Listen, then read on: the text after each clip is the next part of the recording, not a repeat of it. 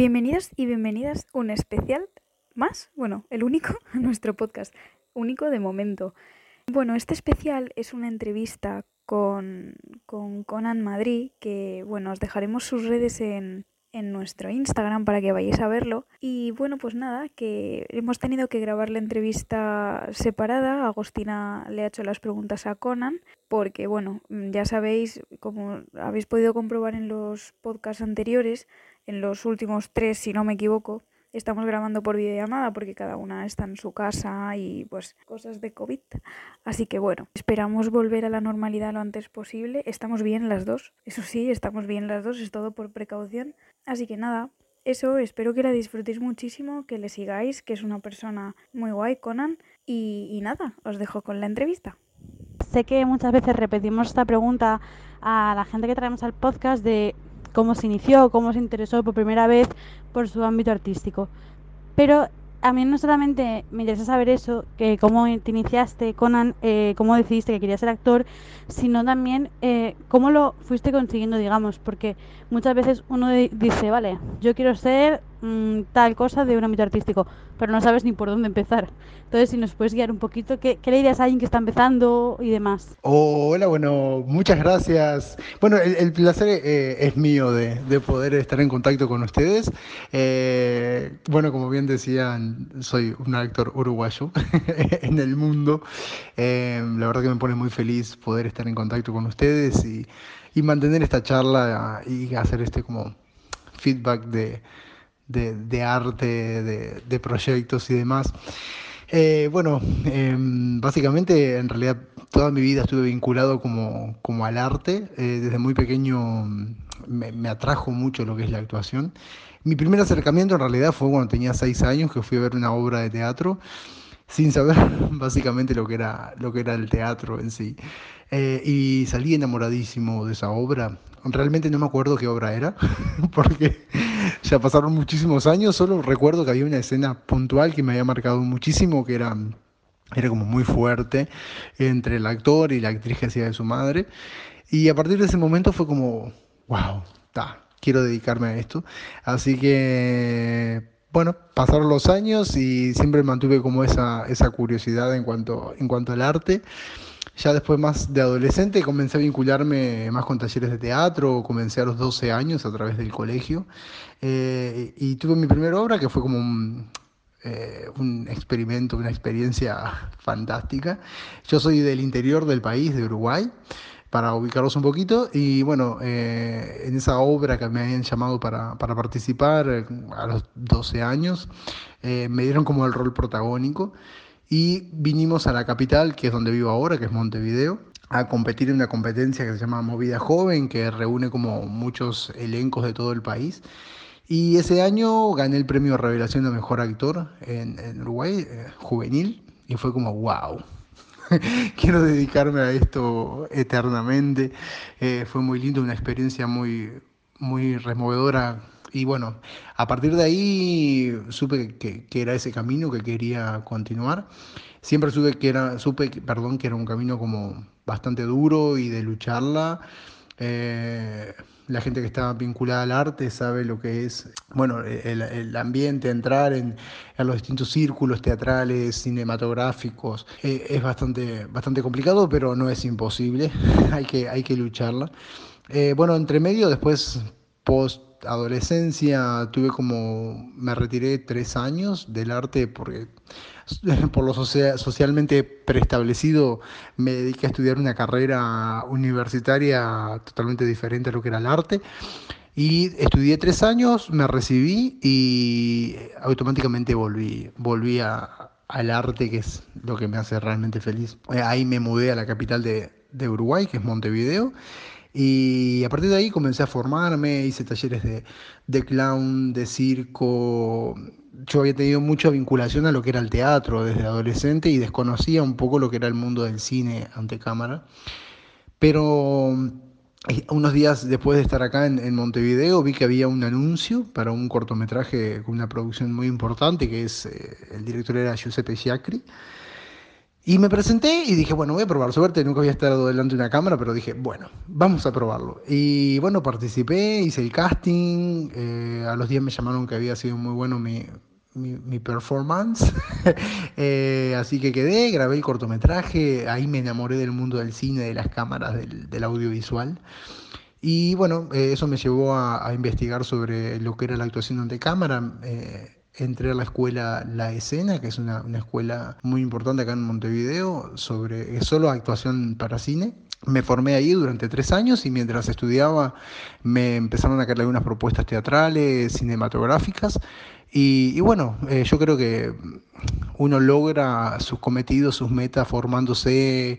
Eh, luchándola, haciendo contactos, este mundo es mucho de contactos, eh, probando, investigando, y creo que una de las mayores cosas que me ha abierto más puertas eh, a nivel artístico es, eh, para que para mí es fundamental, y siempre hago hincapié a, todo a todos los que se quieren meter en este mundo o que están en este mundo, la buena onda, creo que la amabilidad mantenerse humilde es una, una, una, carrera donde nos enfrentamos muchas veces a, a, muchos miedos, a nuestros egos. Es como, eh, los artistas somos seres bastante complicados a veces eh, en nuestra forma de, de vernos a nosotros mismos, de aceptarnos, de, nuestra imagen, de, y, este mundillo que nos va llevando también como a formarnos de alguna forma, hay que, hay que ser eh, consciente de mantenerse humilde, eh, siempre con una energía positiva, eh, amable, y eso, eso te abre muchísimas puertas, muchas puertas, y es algo que insisto siempre, desde, donde, desde nos vinculamos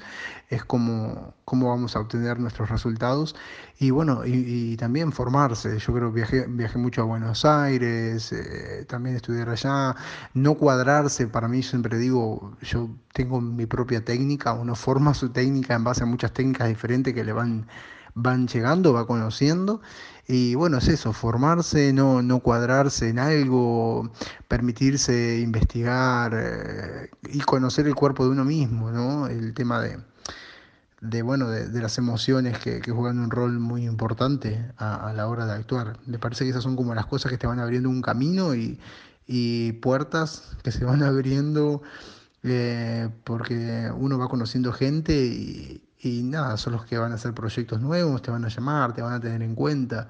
Entonces me parece que el actor tiene como dos grandes vetas, que una es el talento, su formación, y otra es eh, la disciplina. Eh, la disciplina y, la, energía y, la buena onda que la persona pueda poner, eh, el compromiso en, los proyectos que, que le van llegando, ¿no? Jo, Conan, la verdad es que tenerte aquí, como te hemos dicho ya, es un honor y más aún, bueno, ahora pudiendo compartir toda tu trayectoria que me parece excelente, vamos, de principio a fin, con la gente que nos escuche. Eh, de nuevo, gracias, de verdad, porque para nosotros, insisto, es un honor tenerte aquí. Y eh, te quería preguntar acerca de, en cuanto a proyectos audiovisuales, tu último proyecto de historias compartidas. Eh, ¿Cómo comenzó? Si nos puedes contar algo sobre eso.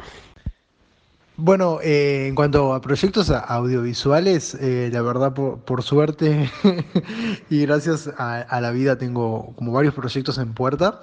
Eh, el último proyecto en el que participé, en realidad, es Historias Compartidas, que bueno, fue un proyecto muy lindo una experiencia muy gratificante. Eh, es en el marco de, una beca que me, gané para estudiar en la ciudad de Nueva York eh, con el programa de Acting.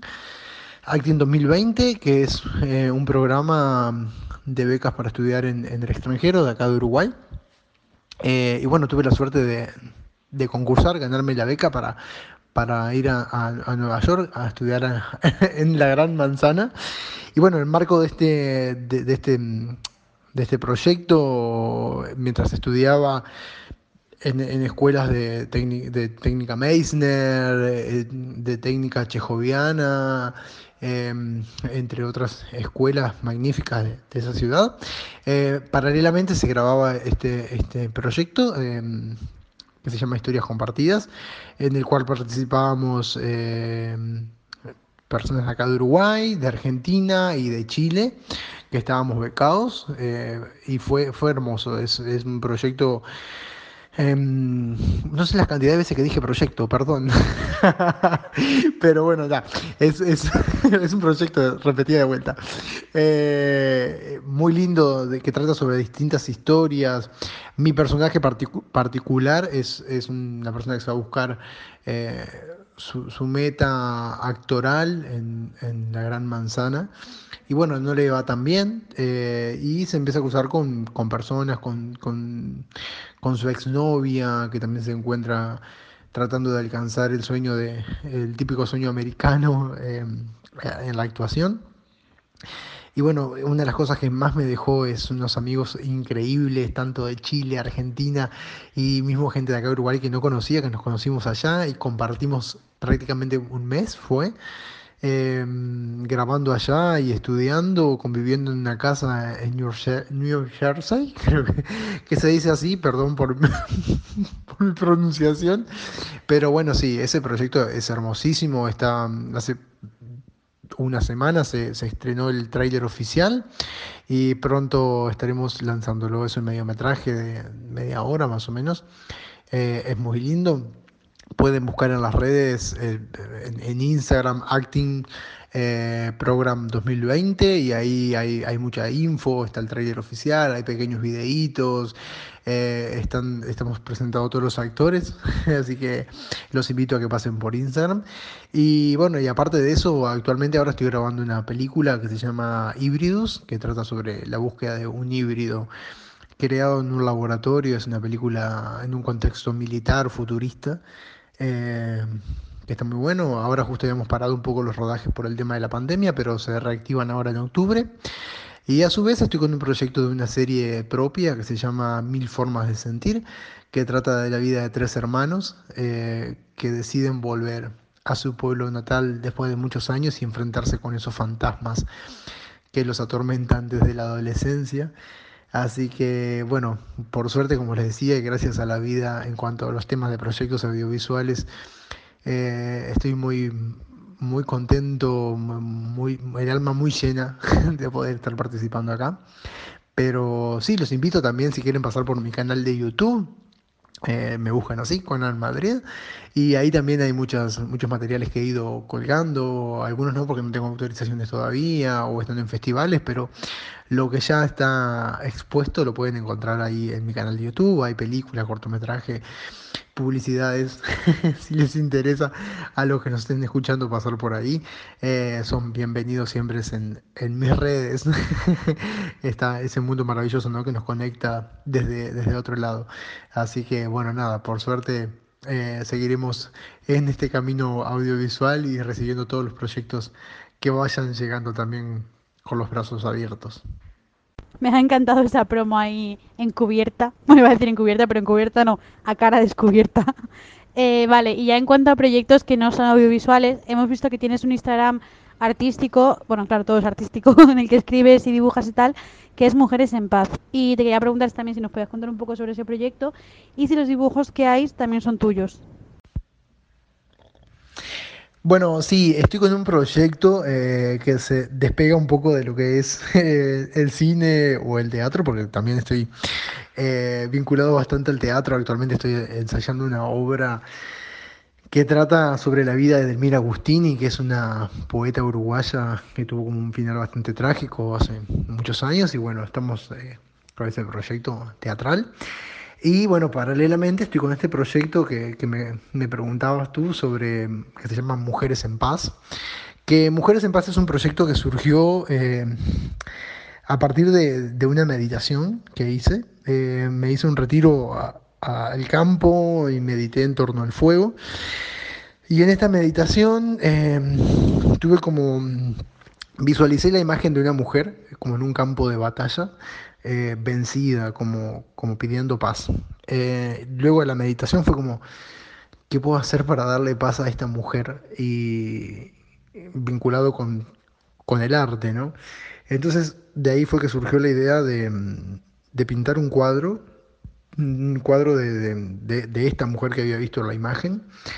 Eh, pero bueno, totalmente amateur, o sea, yo no, nunca tomé clases de pintura ni nada, pero tuve la necesidad de hacerlo para darle paz Así fue que volví a Montevideo, hice como pinté el primer cuadro de, de esta mujer que había visto en la meditación, eh, pero con otra expresión eh, que transmitiera la paz. Eh, así fue que la pinté con los ojos cerrados, como, como haciendo un poco alusión a esto de, de cuando estamos con los ojos cerrados, estamos como, como no alerta, ¿no? sino que estamos como con nuestros sentidos calmos, entonces hace un poco referencia a eso.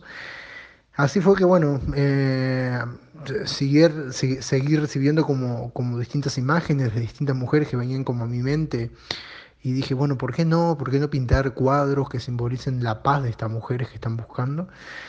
Y así fue que, bueno, comencé con todo esto de la cuarentena, que, a todos nos ha afectado, a hacer como unas secuencias de cuadros que, que se llaman así, Mujeres en Paz, que son todo cuadros de mujeres, eh, son, los pinto con óleo sobre lienzo. Y bueno, en realidad estos cuadros para mí significan mucho, cada uno tiene como un sentido muy, muy importante. Eh, si bien no los diseño previamente, tomo el bastidor, los óleos y comienzo a pintar lo, que me viene a la mente, esas mujeres que veo. Y bueno, actualmente llevo 18 cuadros eh, de estas mujeres y estoy trabajando en, la, exposición, un poco me, he tardado por todo el tema de los protocolos de, del coronavirus y demás, porque quiero que sea como un momento muy lindo, el momento de, de exponer estas mujeres.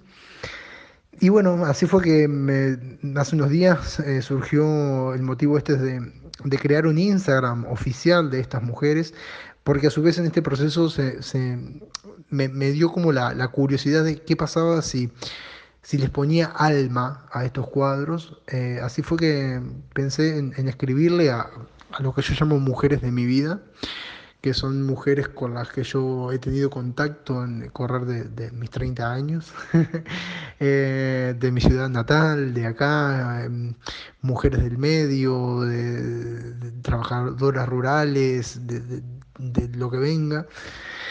Y así fue que, bueno, he podido recolectar textos de todas estas mujeres que tienen algo para decirle al mundo. Y así fue que eh, surgió esta idea, como de la conjunción de mis pinturas con los textos de mujeres de mi vida. Eh, la idea es poder exponer en breve y se va a poder apreciar los cuadros pintados por mí y en torno a todos estos cuadros los textos de las mujeres que me han ido enviando, que me han ido haciendo llegar de, muchas partes del mundo. tengo textos bueno, de, España, de, Chile, de Argentina, de Brasil, de, Venezuela, de muchísimos lugares.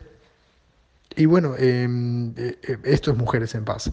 Es una conjunción de mis pinturas con textos de mujeres de muchísimas partes que conforman esta, esta fuerza y esta unión de las mujeres. Eh, yo digo que soy como un canal de estas mujeres, entonces es como esa conjunción de las mujeres que pasan por mí y, se plasman en, un lienzo con las mujeres que, que están en torno a mí, que he conocido, que he podido charlar que me han ido contactando a través de, las redes, que quieren colaborar con textos y actualmente tengo aproximadamente 250 textos maravillosos que transmiten cosas increíbles de muchísimas mujeres, que es lo que me hace realmente feliz y lo que me llena el alma. Y ahora estoy trabajando un poco en esto de, exponer. Eh, mi idea tampoco es, hacer una exposición de arte y que sea, bueno, voy a ver las obras de Conan Madrid, sino que voy a ver un, voy a disfrutar de un espacio donde sí hay cuadros de mujeres que tienen alma, que son estos textos, pero a su vez también generar eh, pequeñas intervenciones artísticas de mujeres que quieran ir a bailar, a leer poesía, a cantar, a hacer soporte artístico a, este, a este proyecto que es Mujeres en Paz. Pero básicamente es un poco eso, es eh, plasmar a través de los lienzos eh, estas mujeres que para mí están buscando paz desde algún lugar y que de un plano un poco más metafórico se conectan con todas las mujeres reales de mi vida. Así que bueno, eh, nada, Mujeres en Paz es eso, son un muy lindo proyecto que los invito también a que se pasen por, por el Instagram de Mujeres en Paz, eh, mujeresenpaz.art. Y bueno, ahí, ahí voy colgando de a poco textos que me han ido llegando con previa autorización de ellas y voy haciendo una mezcla con mis pinturas, que son las que se pueden apreciar ahí en, en el Instagram.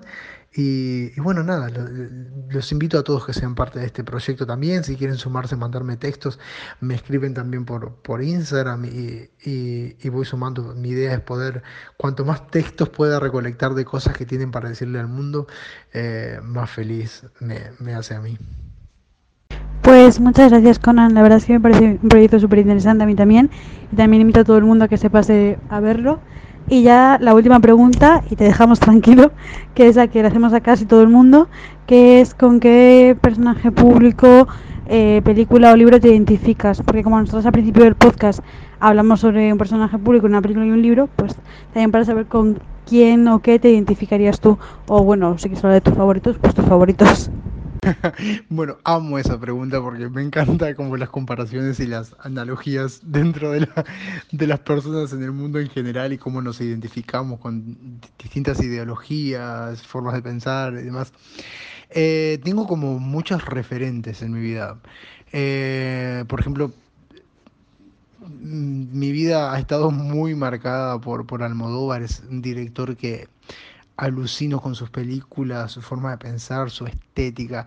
Es, es un director que me... es como, siempre digo, en, todas las entrevistas que me hacen y demás, es como, mi sueño es trabajar con Almodóvar. Basta, chicos, listos. Le alcanzo la botella de agua igual. Eh, es un gran referente para mí.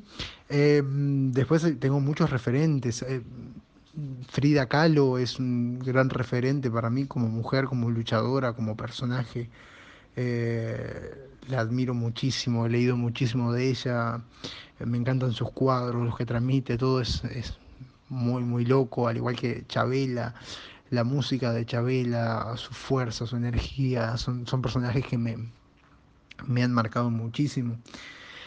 Después a nivel actoral, eh, tengo como, como gran referente, bueno, eh, femenino a, Meryl Streep. Eh, me parece una mujer increíble, una versatilidad como muy pocos tienen. Y eh, como un referente masculino, siempre a Javier Bardem, me parece un actor hiper versátil.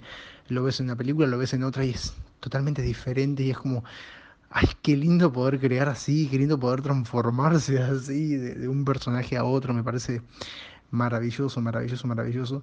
Em, y después, en cuanto al libro, mi libro como de cabecera, de consulta, eh, que lo he leído muchísimas veces en mi vida, es Bajo el árbol amigo, Bajo mi árbol amigo, que es un libro hermosísimo, que se lo recomiendo que lo, lean porque tiene unas metáforas divinas, divinas, divinas eh, con la vida.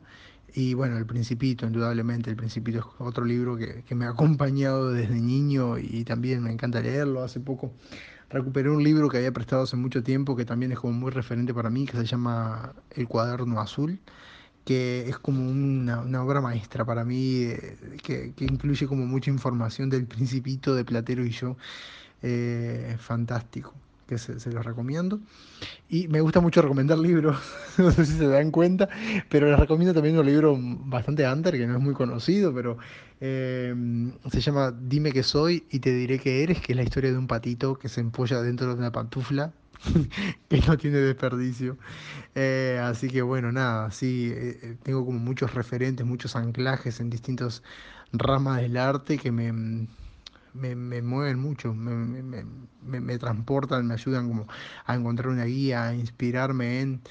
Así que bueno, nada, esos son todos como mis referentes eh, en mi vida. Eh, a nivel artístico tengo muchos otros referentes en otros temas ideológicos y demás. Pero bueno, referente al arte, ellos me, me han guiado bastante por este camino. Una pregunta más que teníamos también es acerca de la situación laboral de los actores y las actrices ahora mismo con la situación del COVID, porque es un trabajo, yo diría que bastante cercano. ¿Y cómo os estáis apañando para cumplir con las medidas de seguridad y a la vez poder seguir trabajando? ¿O si nos puedes contar acerca de eso algo? Bueno, eh, con respecto a ese tema, creo que mm, eh, hay como muchas áreas que se ven afectadas de distintas formas. Eh, particularmente yo con el teatro este año había decidido tener como un distanciamiento, distanciamiento perdón, para poder eh, enfocarme más a proyectos míos que tenía como toda la preproducción de, una serie que escribí, que era que les comentaba anteriormente, que bueno, me requería mucho tiempo, entonces me había alejado un poco de, del teatro. Solo había aceptado una propuesta teatral que, me había llegado de parte de Ismael Silva, que es un director a cualquier mucho, de interpretar la vida de, de Elmira Agustini, que fue una, escritora uruguaya, que fue como el primer feminicidio, así como muy polémico en la historia del Uruguay. Eh, y me tocó mucho la historia. Eh, con respecto también a todo este otro proyecto que estoy de Mujeres en Paz, entonces fue como, como el único proyecto teatral que había tomado. Pero lo habíamos eh, empezado de una forma muy relajada, entonces tampoco nos afectó mucho a mí particularmente o el elenco eh, el tema de que no pudiésemos estrenar este año. Pero sí, la realidad es que tengo muchos amigos, muchos conocidos que están como más abocados a, lo que es eh, dar clases de teatro, trabajar en el ámbito teatral únicamente y ellos se vieron realmente afectados. Eh, muchos tenían proyectos por estrenar, tuvieron que ni siquiera pudieron estrenarlos, otros tuvieron que darlos de baja.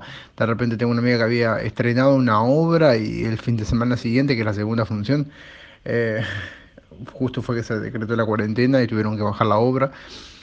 Eh, pero yo particularmente, bueno, también tengo otro trabajo que me permite como me da cierta estabilidad que, de repente no dependo solamente de, del teatro o del audiovisual.